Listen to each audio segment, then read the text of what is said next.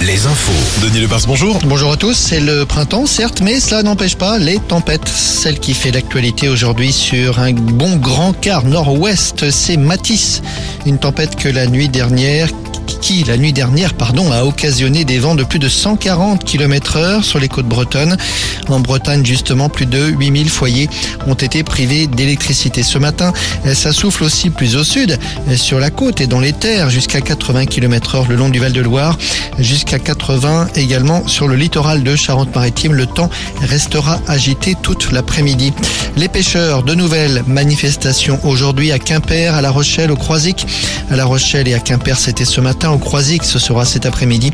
L'opération filière morte doit normalement prendre fin ce soir à minuit et la pêche doit reprendre la nuit prochaine. À Bordeaux, université saccagée. Après dix jours d'occupation, les locaux ont été évacués la nuit dernière, mais on constate d'importantes dégradations.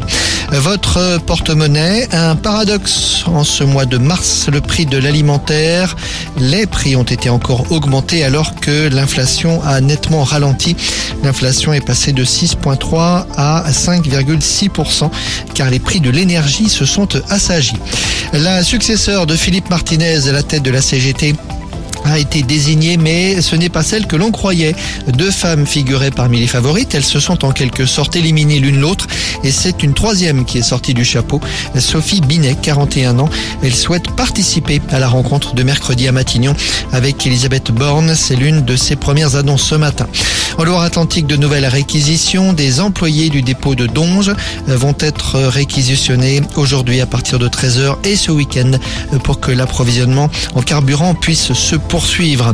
Le pape va mieux, apparemment. Selon le Vatican, le souverain pontife hospitalisé mercredi devrait sortir de l'hôpital demain. Passons au sport avec du foot, Denis. Oui, Marseille-Montpellier ce soir en match d'ouverture de la 29e journée. L'un des chocs du week-end, ce sera le match Rennes-Lens demain soir. En national, notons le derby des Pays de la Loire entre Le Mans et Cholet ce soir. Et puis en basket, le Classico ce week-end. Limoges face à Pau demain soir à Beaublanc. D'ici là, Nantes et La Rochelle jouent ce soir en Pro B à l'extérieur. Alouette, la météo. Ça va souffler aussi cet après-midi des giboulées pour ce dernier jour de mars et donc toujours du vent, des températures maxi autour de 13 degrés. Bref, restez couverts. Le temps restera instable et agité demain.